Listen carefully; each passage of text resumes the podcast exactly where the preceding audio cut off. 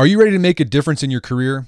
Discover a different way forward with an education that fits into your life. Capella University's FlexPath learning format lets you take courses at your speed and move on to the next course whenever you're ready.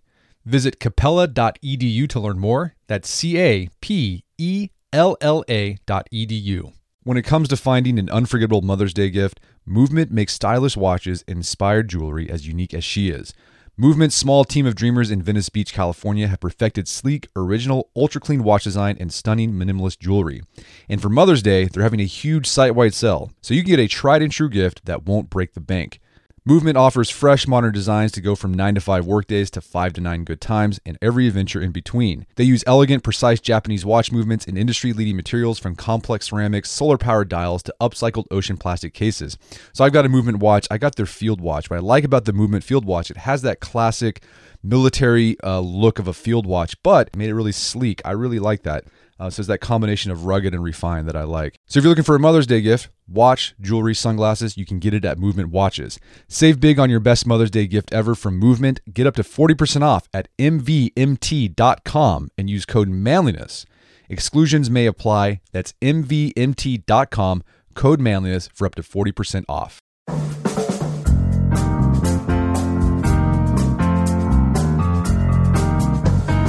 Brett McKay here, and welcome to another edition of the Art of Manliness podcast. The ancient Greeks and Romans thought a lot about what it means to live a virtuous life.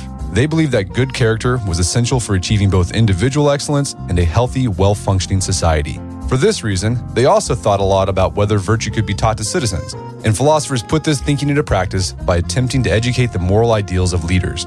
My guest, Professor of Philosophy Massimo Pigliucci, explores what the Greco Romans discovered about the nature and teachability of virtue in his new book, The Quest for Character. Today on the show, Massimo and I discuss how the ancient Greeks and Romans defined virtue and what it meant to them to live with arete, or excellence. We then look at case studies of philosophers who tried to shape men into being better leaders, including Socrates teaching Alcibiades, Aristotle tutoring Alexander the Great, and Seneca mentoring Nero.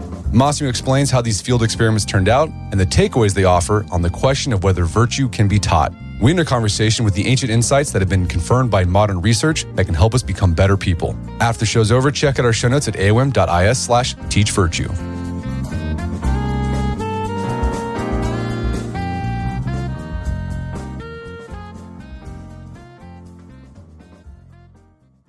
Massimo Pigliucci, welcome to the show. Pleasure to be here. Thank you. So, you are a professor of philosophy and you got a new book out called The Quest for Character with the story of Socrates and Alcibiades teaches us about our search for good leaders. And this is a, a great, very readable introduction to moral philosophy. For those who aren't familiar with moral philosophy, how would you describe it? And you're an academic. How does moral philosophy differ from a lot of the philosophy you see in academia today? Oh, it differs a lot. So, first of all, moral philosophy refers to, uh, depending on who you ask, I guess. So, in modern terms, uh, and that means for the last, uh, let's say, two and a half centuries. Moral philosophy deals with the question of right and wrong. So if you're asking yourself, you know, I'm about to, to do a particular act, to carry out a particular action, is this right or wrong thing to do? Then you're doing moral philosophy, whether you realize it or not. And there are a number of, you know, major theories in academic philosophy that deal with how to settle questions of right and wrong. So, for instance, you could be a utilitarian. You could say, well, you know, whatever is right is whatever has the best consequences and increases people's happiness. And whatever is wrong is whatever does the opposite. But in the sense in which I use it in the book, morality and ethics, which I use interchangeably, they mean the same thing to me. It, they're really about how to live your life. So it's a much broader question than just is this action right or wrong. Of course, how to live your life includes questions of right and wrong. Uh, we all face issues of, you know, should I do this or should I not do this? But it's much broader. For the ancient Greco Romans, ethics or morality, which is really the, the Latin translation of the Greek word for ethics, means you know what kind of priorities should i have in life what is important what is not important how should i behave with respect to other people and how should i behave with respect to myself in a sense. What, what are my priorities? Why am I doing what am I doing? Why were the Greco Romans, the Greeks and the Romans, so concerned with these questions? Particularly, we're, going to talk about this today, particularly in regards to uh, leadership. I think everybody's concerned with with these questions, but the Greco-Romans really put a lot of thought into it, in a sense, and that's one of the reasons why they're still so relevant to us today. You know, often people ask me, why bother going back, you know, two millennia, or two and a half millennia? Don't don't we? Things have changed in the meantime. Don't don't we do things differently?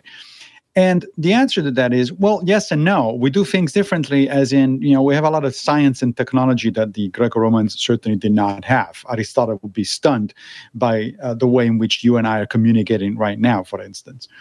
However, in terms of human nature, in terms of what we want and what we don't want, what we uh, aspire to and, and what we want to stay away from, things haven't really changed that much. Uh, we're still going after the same things and we're still afraid of the same of the same things. And that is why uh, the Greco-Romans are still relevant because they thought a lot about about this. They were not the only ones, of course. Uh, in ancient India, for instance, uh, uh, Buddha and and others, or in ancient China, Confucius and others, they pretty much similar thinking and arrived actually often at similar conclusions.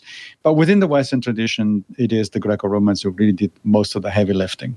So, uh, Greco Roman moral philosophy is all about becoming virtuous uh, for these Greco-Roman ph- moral philosophers, what did virtue mean? Because I think their idea of virtue is different from our popular idea of virtue today. Yeah, that's right. I mean, today, if we think about the word virtue at all, we tend to think about the Christian version uh, because, of course, we come out of 2,000 years of uh, history of Christianity. And so we tend to think about things like uh, chastity and purity and things like that. That's not what the Greco Romans were referring to. For the Greco Romans, a virtue is a type of excellence. In fact, the Greek word is arete, which literally means excellence. And the idea, therefore, is to be the best human being you can be. And that, of course, means different things. And one of, one of the important contributions of the Greeks and the Romans was to sort of unpack what that means. But the word excellence applies to all sorts of things, not just to human beings, for instance. I mean, you can have an excellent knife, which is defined as a knife that cuts very well, right? Well, that's a virtuous knife, according to uh, this way of thinking. So, in terms of being humans, what does it mean to be virtuous? Well, it means that you're very good at living with other human beings because that's your job. That, that is what you do. And living according, well with other human beings, according to the Greco Romans, fundamentally meant following four virtues practical wisdom, courage, justice, and temperance. Practical wisdom is the knowledge of what is and is not good in general and for you in particular. Uh, justice is the knowledge of how to treat other people, you know, fairly with respect, the way in which you were wanted to be treated. Courage is the knowledge that uh, you should be behaving in a certain way, regardless of the fact that it might cost you at a personal level. And then finally, temperance is a question of acting in the right way, in the right measure, not too much, not too little. If you follow those four, according to the Greco Romans, you're going to have a good life. Well, as you said, uh, virtue for these guys meant excellence, being an excellent human being. But how they figured that out like what does it mean to be an excellent human being? Everyone took different approaches. So and just give people an idea like what was the approach that plato took?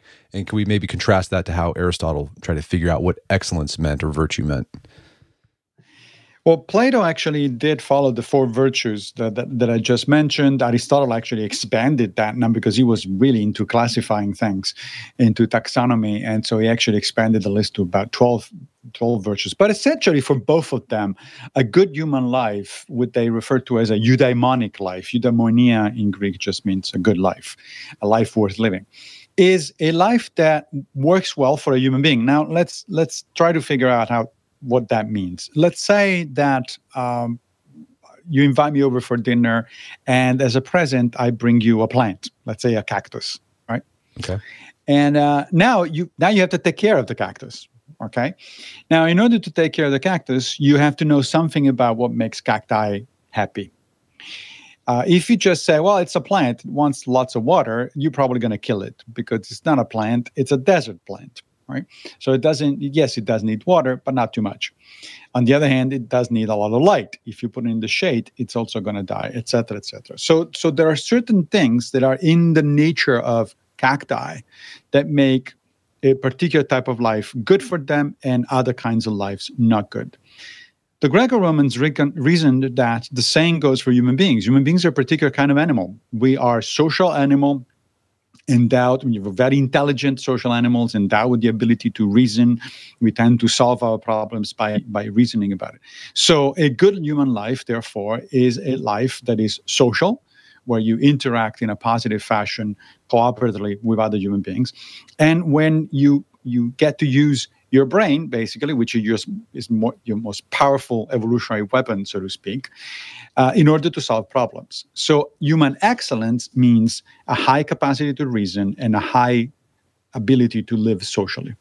And as you said earlier, uh, other cultures had similar ideas, and it made me Confucianism is all about this. That's the same conclusion. Like we are social beings, and the way they try to express virtue was different from how the Greco Romans did. They had these very set rituals and uh, social protocols you're supposed to follow, but it was the same idea it is the same fundamental idea and you know too many times often uh, often these people are interested in these differences between philosophies. Oh the confucians think this the buddhists think that the stoics think that. Yeah there are obviously differences but what i think is more interesting in fact are the similarities.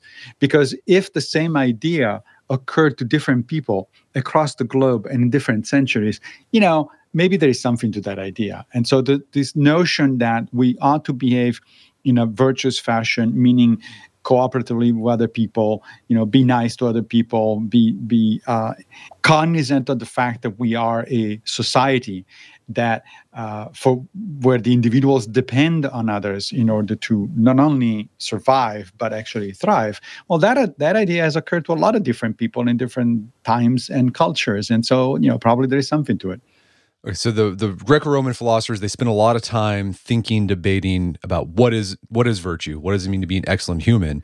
But then after that, they started thinking about okay, can we teach other humans to be more virtuous? Can virtue be taught? This is an important question. This is how civil society can exist. And there's two Socratic dialogues that wrestle with this question: Can virtue be taught? And uh, what's interesting is they both come to different conclusions, which is disheartening. Um, can you walk us through the arguments uh, as to whether virtue can be taught that are found in uh, the Meno and the Protagoras? Yeah, so those are both, as you say, Platonic dialogues. They both uh, feature Socrates, and Socrates comes up with two different conclusions, in fact, diametrically opposite conclusion. In in the Meno, his conclusion is that no, you cannot teach virtue, very likely. And in the Protagoras, uh, he arrives at the opposite conclusion. Now, what do we make of this? First of all, we need to figure out what is it exactly that Socrates is doing there. In the Meno, Socrates uh, is debating the question of whether we can teach virtue. And in the end, he says, look, if if teacher were the kind of thing that you, you can teach, then I would expect to see teachers of it around right? Just in the same way in which you can teach other skills and therefore you have uh, teachers accordingly, uh, you should see a lot of teachers of wisdom. And he says, I don't see anybody. I don't. I don't see anybody that can do that that sort of stuff. So he tentatively concludes that virtue cannot be taught. However, that tentative conclusion is then reversed in the Protagoras. Now, Protagoras is an interesting dialogue because uh, it's named after a sophist, and the sophists were, uh, in a sense, the arch enemies of Socrates. You know, they, they, there are several Platonic dialogues that feature uh, this, the debates between Socrates and and the sophists. However, in this particular case, the sophist Protagoras not only argues uh, with successfully with Socrates. But Socrates, at the end of the dialogue, actually changes his mind, and he says, "Yeah, you're right. I, I guess I guess that's correct. Uh, virtue can be taught." And how does does Socrates arrive to that stunning conclusion? Because he's convinced by a number of arguments that Protagoras puts forth. One of which is that uh, virtue is a little bit like, let's say, learning how to play an instrument right? It's the kind of thing that requires a little bit of, of theory. You know, you want to you want to know a little bit about musical theory and musical notation if you want to be successful at playing an instrument. But mostly it requires a lot of practice. And that practice is helped if you go and learn from somebody who is already a good practitioner of it, right? Uh, in fact, Protagoras at some point says, Look, Socrates, imagine that the survival, the very survival of our society dependent on everybody playing music, no matter how well, but everybody playing, what would what do you think would happen? We would be teaching music to everybody, and some people would, of course, be virtuosos and would be really, really good uh, at what they're doing. Others would barely be able to produce a tune, but nevertheless, the skill can be taught to everybody and everybody would improve. And the idea is the same is true for virtue. Sure, some people are going to be naturally so much better. They're going to be much more pro social, much more altruistic, and whatever it is than others. But we can all improve. And part of that improvement comes through knowing what virtue is. So that's the theory, right? Knowing where you want to go with this. But mostly it comes out of hanging around people like Socrates, who are actually already very virtuous. And uh, you can learn from just observing them and following them and uh, imitating them in a sense. So the thing about Greco-Roman moral philosophers was that it wasn't just theory for them. They didn't just talk about these things in the agora. They actually tried to put the theory into practice. And uh, same thing happened with Socrates and you use the relationship between Socrates and an Athenian playboy slash politician named Alcibiades uh, to explore this idea whether virtue can be taught. So in the Protagoras, Socrates is like, yeah, virtue can be taught. We're going to see this in action with Alcibiades. Why is Alcibiades such a great case study in whether virtue can be taught or not?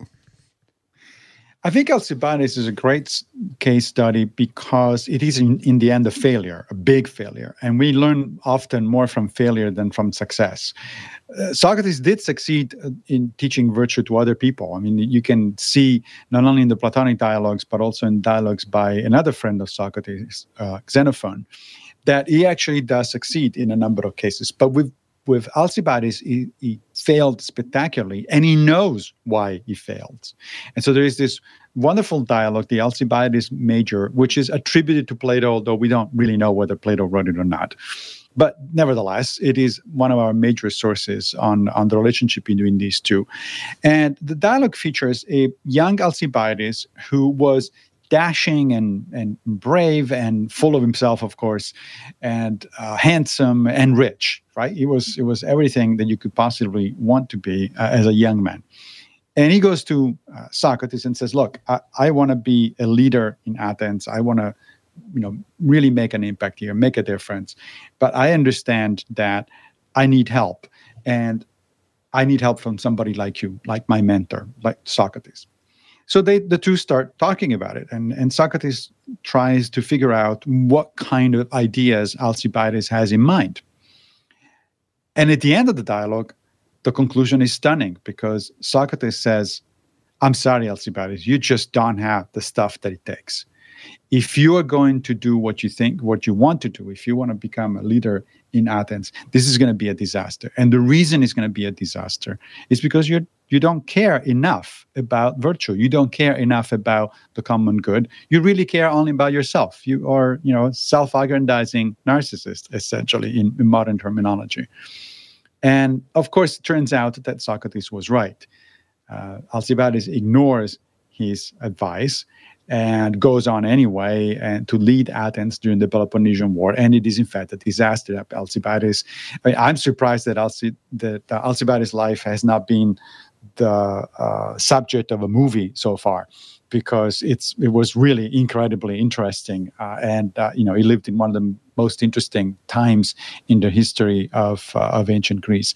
But nevertheless he did exactly what Socrates predicted. It, it, was a complete disaster that cost a lot of Athenian lives and eventually the defeat of Athens in the Peloponnesian War. What do you think the takeaway for for so- I mean maybe we don't know but maybe from Socrates or Plato about Alcibiades? I mean like what what was the takeaway? Okay, if if a guy just doesn't want enough, then you can't teach virtue. right. So the the idea is not dissimilar to what any modern teacher in any subject will tell you. If somebody doesn't want to be taught, there's nothing you can do about it. There's not much you can do about it. Uh, if the person is open, if the person is at, at least interested in genuinely learning something, then there is absolutely something you can do. Then you can definitely teach people. Uh, but if there is a mental closure, it's just not going to happen. Look, the best time to teach somebody, to start teaching somebody virtue and, and in general, sort of how to live properly in a human society is when they're very young, very, very young, right? Which is one of the unfortunate tragedies of modern society. We don't teach moral philosophy, we don't teach how to behave to our kids.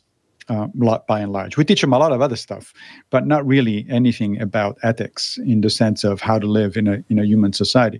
Once you get to to the age of of Alcibiades, or in your twenties, let's say, or even later, there is not much there uh, left to do unless the person wants to improve, unless the person is in fact convinced that something needs to be done. It's a question, you know, Aristotle famously said that virtue is by and large a, a question of habit. You you get into it and then because you do it over and over and over it kind of eventually becomes second nature but guess guess what the best time to learn a habit either in a in a good sense or in a negative sense is when you're a kid. Uh, if you get used to things, you know, uh, then then you'll do it. Let me give you a completely different example uh, that has to do not with virtue, but let's say with physical activity. Right. Uh, for years, I just wouldn't want to listen to when when people were telling me, you know, you need to get to the gym and start doing some exercise. Like, no, because I wasn't exposed to that when I was a kid.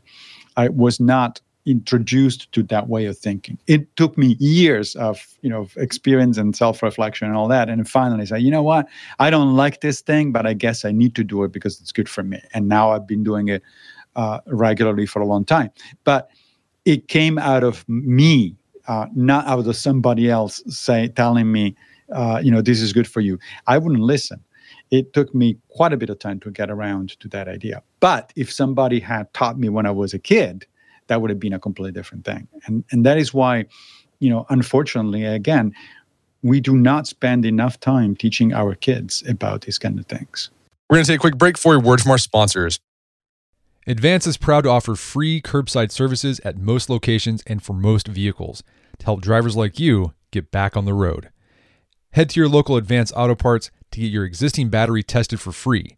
Need to buy a new battery?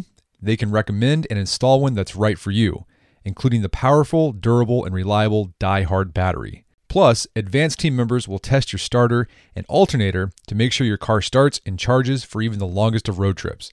They'll also install your new wiper blades for free, loan out tools for your DIY projects, perform check engine light scanning, and more. Go to advanceautoparts.com, download the Advance mobile app, or visit a store for more details. It's warming up. Summer is almost here. Summer means grilling, and Whole Foods can help you elevate your spread with quality proteins plus summer sides and desserts.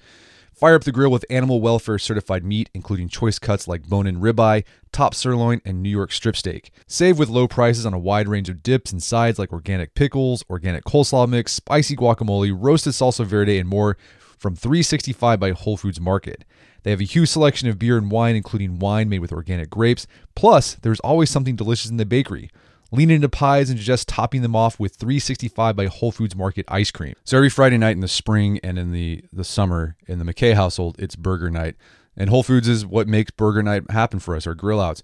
Get the meat, the 80 20 hamburger meat. They got the buns. The organic pickles from 365 by Whole Foods, fantastic. Uh, they, they are really good. They got the buns, they got the chips, they got everything you need. And we're looking forward to having more grill outs with our friends included this summer as school gets out. And Whole Foods will be our place we go. Have more grill outs this summer. Make summer happen at Whole Foods Market.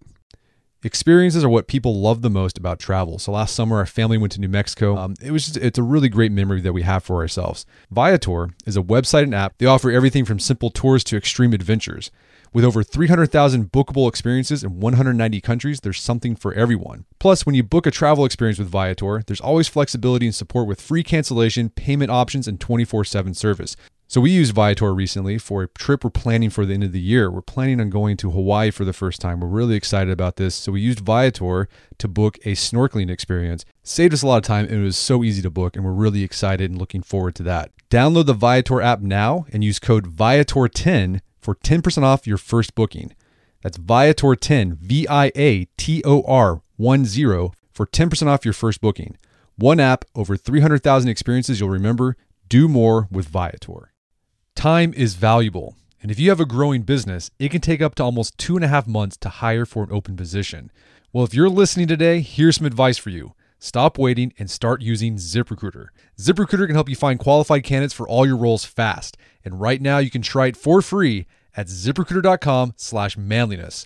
ZipRecruiter's powerful matching technology works to quickly find and send you the most qualified candidates for your roles. Review the candidates ZipRecruiter sends you, and you can personally invite the ones you're interested in to apply with one click, which makes them apply even sooner. In fact, four out of five ZipRecruiter employers who post a job on ZipRecruiter get a quality candidate within the first day. So speed up your hiring process with ZipRecruiter. See why 3.8 million businesses have come to ZipRecruiter for their hiring needs. Just go to this exclusive web address to try ZipRecruiter for free. ZipRecruiter.com slash manliness. Again, that's ziprecruiter.com slash manliness, M A N L I N E S S. ZipRecruiter, the smartest way to hire.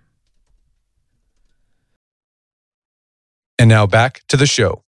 Okay, so Socrates failed with Alcibiades. Uh, you highlighted some other philosophers who tried to uh, put this idea that virtue can be taught into practice by coaching, mentoring, teaching other leaders. Another famous one was Aristotle. Uh, he famously yep. tutored Alexander the Great. When did that that relationship start? And do you think Aristotle was successful in teaching virtue to Alexander? Well, the, relationship between Aristotle and Alexander started fairly early, although not as early as it would have been ideal. Uh, I think um, Alexander was 16 or something like that, 16 or 17, when uh, he was being taught by Aristotle.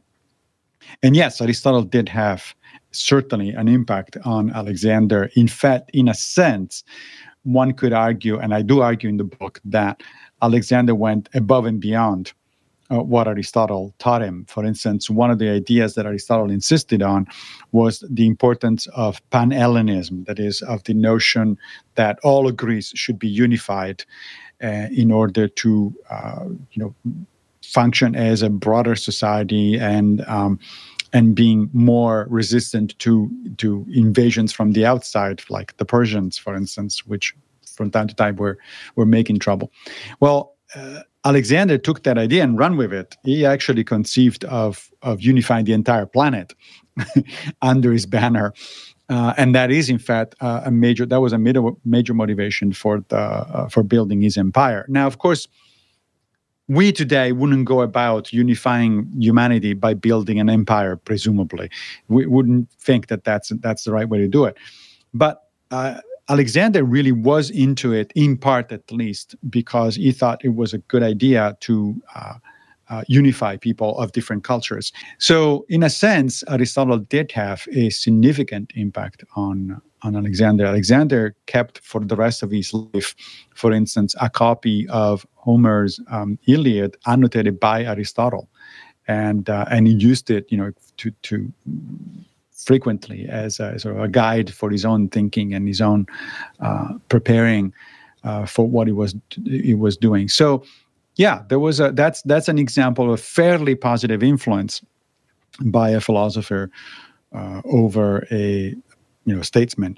The problem there too, however, is that I think that was a little too late again, because by the time Aristotle got to to Alexander. Alexander was already had already been bred to be a conqueror. He had already been bred to be, uh, you know, the the heir of his of his father to the Macedonian throne, and so he already had a v- way of looking at things that would have been pretty difficult for Aristotle to dramatically alter.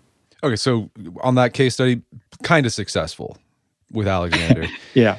Um, you highlight another one. Um, it, it's a Roman Stoic philosopher, and this is in your wheelhouse. You you write a lot and uh, research a lot about Stoicism. Seneca was a an advisor to Nero. Tell us about yep. that relationship, and you, you, because you point out Seneca, he was he was a, a, Stoic philosopher, but he was kind of a mixed bag when it came to living up to his ideals in terms of his you know politics and even his philosophy. Why is that? And then you know how did Seneca go about teaching Nero? That's another interesting story uh, in and of itself. I mean, Seneca, yes, as you just pointed out, was a Stoic philosopher who certainly did not uh, live up to the full expectations of, of a Stoic, but he was also very aware of it. He was, in fact, in a sense, humble about it. He, he wrote to his friend Lucilius at some point look don't don't don't come to me for advice. I'm just as wretched as anybody else. I'm i'm, I'm trying to do my best but it's not like i can teach anybody. I'm just a, i'm just as sick as anybody else and and i'm just trying to do my best.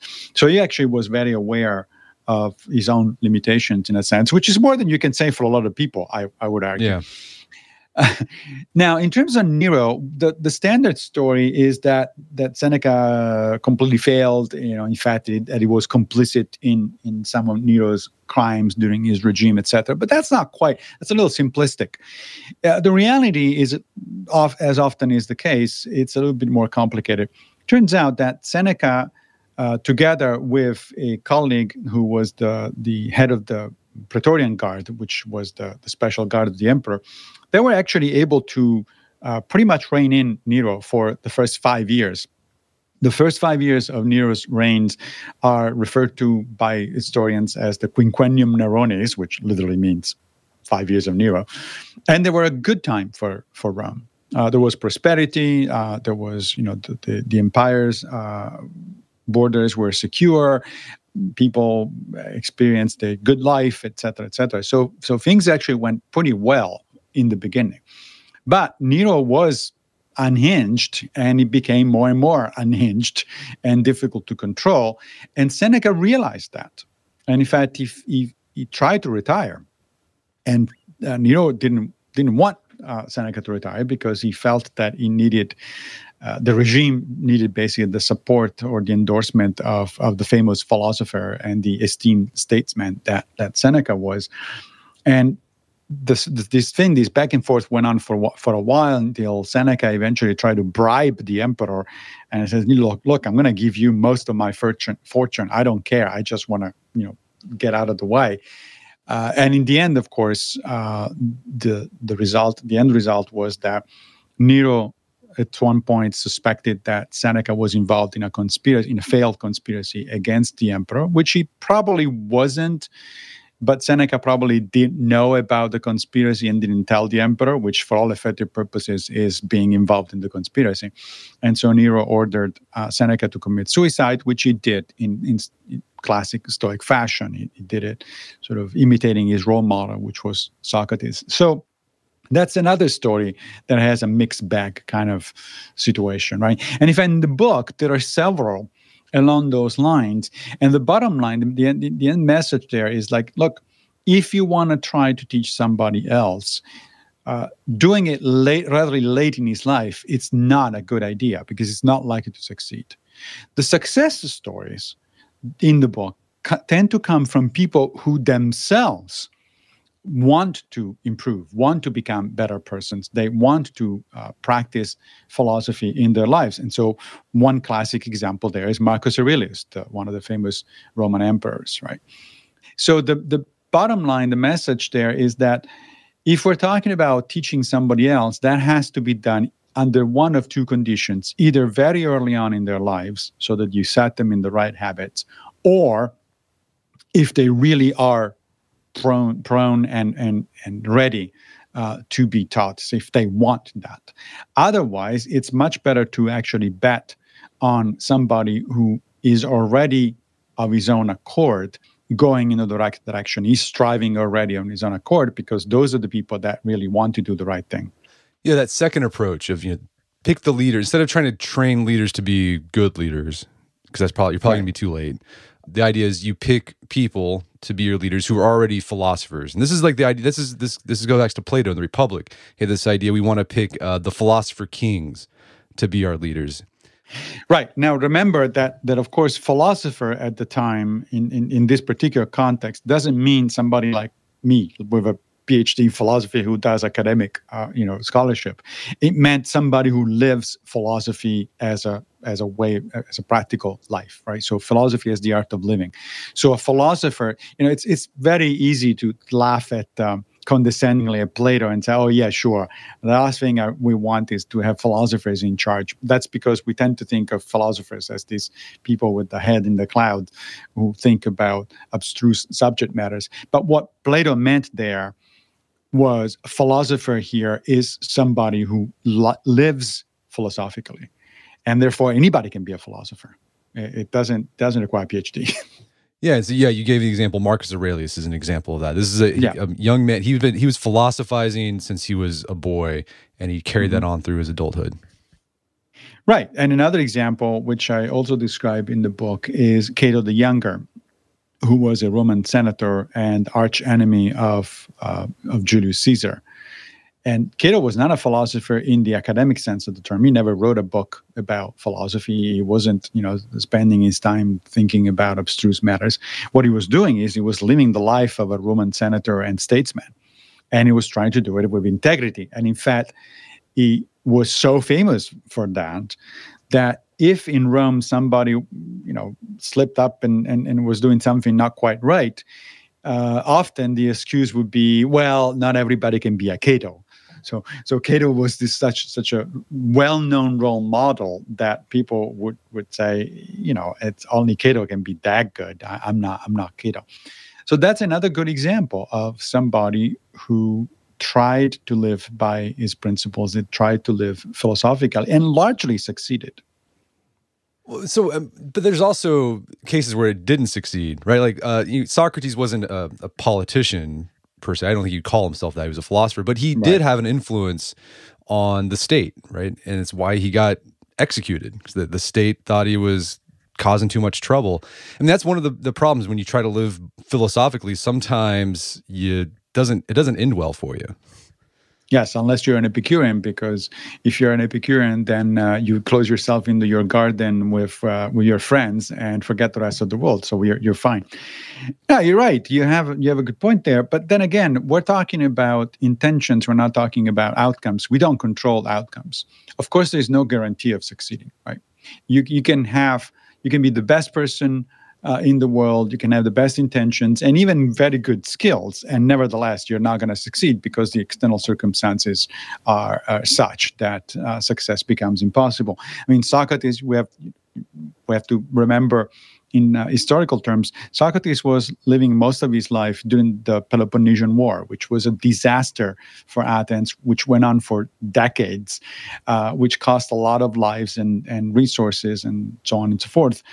And he lived not only during the period of democracy, but also during the, the period of the 30 tyrants, which, as the name implies, uh, was not a was not a particularly bright and and and, and happy period for Athens. So, the external circumstances are always going to be certainly to a large extent determining the the outcomes right but what we can do is to try our best and that is why the figure of socrates is so important still two and a half millennia after his death. I mean, yes, he did die, but he died in a sense on purpose. Right? He knew that uh, he could escape. Uh, his, his friends had bribed the guards in prison, and it was pretty normal for people who were condemned to death to just disappear at the last minute and move to another city and, and be fine. He didn't want to do that. Uh, his, he, his position was one of principle. He said, You know, I lived well and I thrived under the the laws of Athens for most of my life. What am I going to do now that, that, that those laws are turned against me? I'm just going to quit because I don't I don't want to play by the rules anymore.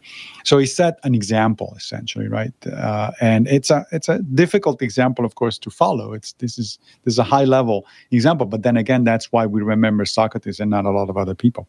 Okay, so the lessons from the Greco-Roman moral philosophers that uh, virtue can be taught. Um, if you try to do it too late in life, it's going to be probably too late. But have, are there any insights from, say, modern cognitive science or modern psychology that we can combine with the insights from Greco-Roman philosophy to figure out, you know, how can we help people be better people? Yes, there are. Uh, interestingly, in again, another reason why the Greco-Romans is so important is because they got a lot of stuff, not everything, but I got a, lot of stuff right uh, that modern cognitive science, modern psychology actually, in fact, confirms and, of course, expands on. Obviously, the Greco-Romans didn't carry out systematic experiments on, you know, uh, randomized samples of people and all that sort of stuff. But a lot of what modern psychologists are learning about virtue and about wisdom and about uh, you know character, it actually does uh, reflect the intuitions of the Greco-Romans. For instance, one thing that does work uh, according to modern psychologists, in order to improve your character, is to pick role models. If you uh, imagine, if you, when you have to make a decision, if you imagine in your mind uh, somebody who you regard highly looking over your shoulders, you're more likely to make the right decision. And that person that you imagine could be somebody you actually know, you know, like your grandmother, let's say. Uh, it could be a fictional, even uh, role model, or it could be somebody you don't know but you know of and that you admire. The point is, you do that exercise mentally whenever you're making a big decision. You think, you ask yourself, well, what would Socrates do? And uh, the, the, the empirical data show that uh, you're more likely to do the right thing. Well, that technique of, of picking a role model is certainly a Stoic technique. It's certainly something that Aristotle would have uh, would have approved. Another thing that we know that works is active uh, self-reflection. So things like keeping a, a philosophical journal. Uh, we mentioned Marcus Aurelius. He's very he's famous because of the meditations right this book that he wrote. But he did not write it as a book for publication. It, this was his actual his, his personal philosophical diary. He, he put down his own thoughts that were meant to help him carry out some continuous self-analysis and self-criticism in the in the process of improving as an individual. Turns out modern cognitive behavioral therapy will tell you that that actually is a very effective technique to keep that kind of, of, of journal. And in fact even to keep it in the way in which Marcus was keeping it. That is, for instance, uh, one of the odd things from the point of view of a modern reader about the meditations is that it is written in the second person. So Marcus writes to himself, but he writes as if he were writing to a friend. You did this, or you did not do this, right? Now, why the hell is he doing that? Uh, a modern cognitive therapist would tell you, well, the reason for that is because he's trying to keep some distance, some cognitive distance between his own actions and the fact that he wants to learn from his actions. So if he were to write in the first person and using very emotional language, he would simply get caught up into the emotional component of what he what he was doing and not learn much from his experiences. Instead, he's using very neutral, very analytical language and he's using the second person. And that those those tricks actually work. They're they're very good. Uh, modern cognitive science also tells us that some of the things that this, the ancient Greco Romans thought did not work do not, in fact, work. Uh, one of the big ones is do nothing. Now, you would say, yeah, of course, doing nothing doesn't doesn't work, but we a lot of people today think that uh, or seem to think that uh, you know the way you get old you get uh, wiser is just by getting older uh, you know, older people become wiser. But in fact, that's simply not the case. Becoming old is necessary but not sufficient condition, as philosophers would, would put it, for, for becoming wise. Just just because time passes, that doesn't mean you're learning anything from your experiences. You have to learn actively. You have to pay attention to your experiences, and then you're learning. So it turns out that in order to be wise, you do need age because you need experience. Uh, it's hard to imagine a you know 15 year old who is wise. Uh, 15 year old may be in, in, you know ahead of his own age or her age or more mature, etc. But wise is kind of hard because they haven't had enough life experiences to reflect on uh, to actually be wise. But then again, you know, I'm sure you, like myself, know a lot of people in their 50s, 60s, or 70s who are definitely not wise because they have experience, but they didn't pay attention to it. So not doing anything, uh, you know, not reflecting critically on your own experiences, not learning actively from what you're doing, uh, it's certainly uh, pro- problematic. It, it gets in the way of, of developing wisdom.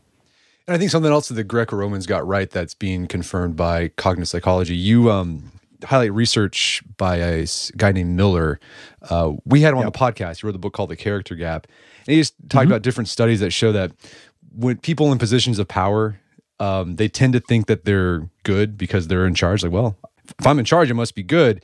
The Greco Romans be like, you know, Socrates be like, well, no, you, you might be in charge. It doesn't necessarily mean you're a good person. So that's where that self reflection comes along, having role models to kind of put you in check. Like, I guess the the, the Renaissance or medieval um, philosophers would call it a mirror, right? You want a mirror that you can look into to see what you really are. That's right.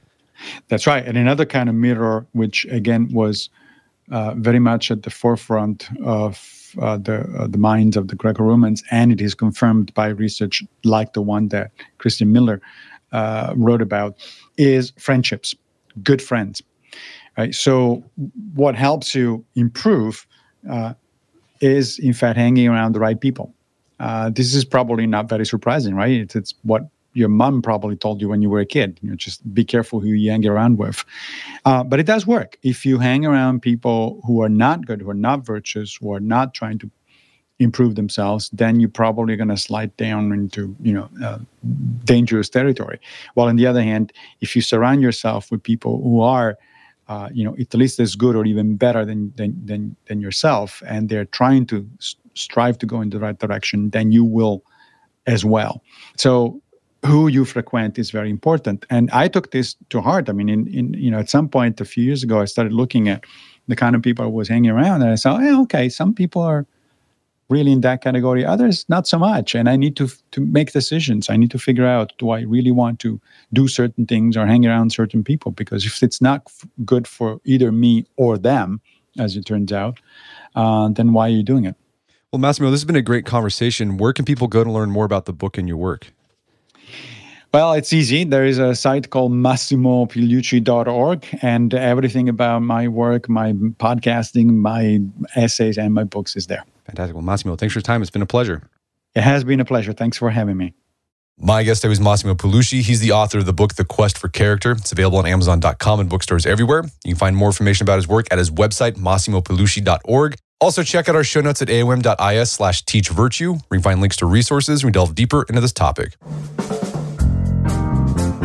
Well, that wraps up another edition of the AOM podcast. Make sure to check out our website at artofmanliness.com where you can find our podcast archives, as well as thousands of articles written over the years about pretty much anything you think of. And if you'd like to enjoy ad-free episodes of the AOM podcast, you can do so on Stitcher Premium. Head over to stitcherpremium.com, sign up, use code manliness at checkout for a free month trial. Once you're signed up, download the Stitcher app on Android or iOS, and you can start enjoying ad-free episodes of the AOM podcast.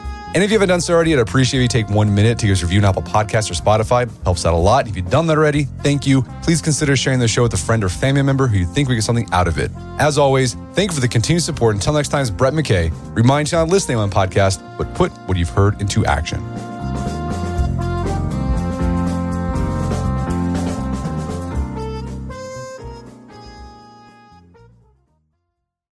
In a stylish Toyota Camry, there's no such thing as an average commute to the office. Off to work. Woohoo! And with its available V6 engine, there's no run of the mill drives to the pet groomer. Let's take the long way, Tiger. Because the always fun to drive, no matter where you're going Toyota Camry, is the cure for the common, well, everything. Next stop, the hardware store. To check out the Camry for yourself, visit your local Toyota dealer or Toyota.com today. Toyota, let's go places. See packages and options at Toyota.com for future availability. Capella University is rethinking higher education. With their game changing FlexPath format, you can earn your degree on your schedule, so you can fit education seamlessly into your life. Imagine your future differently at capella.edu.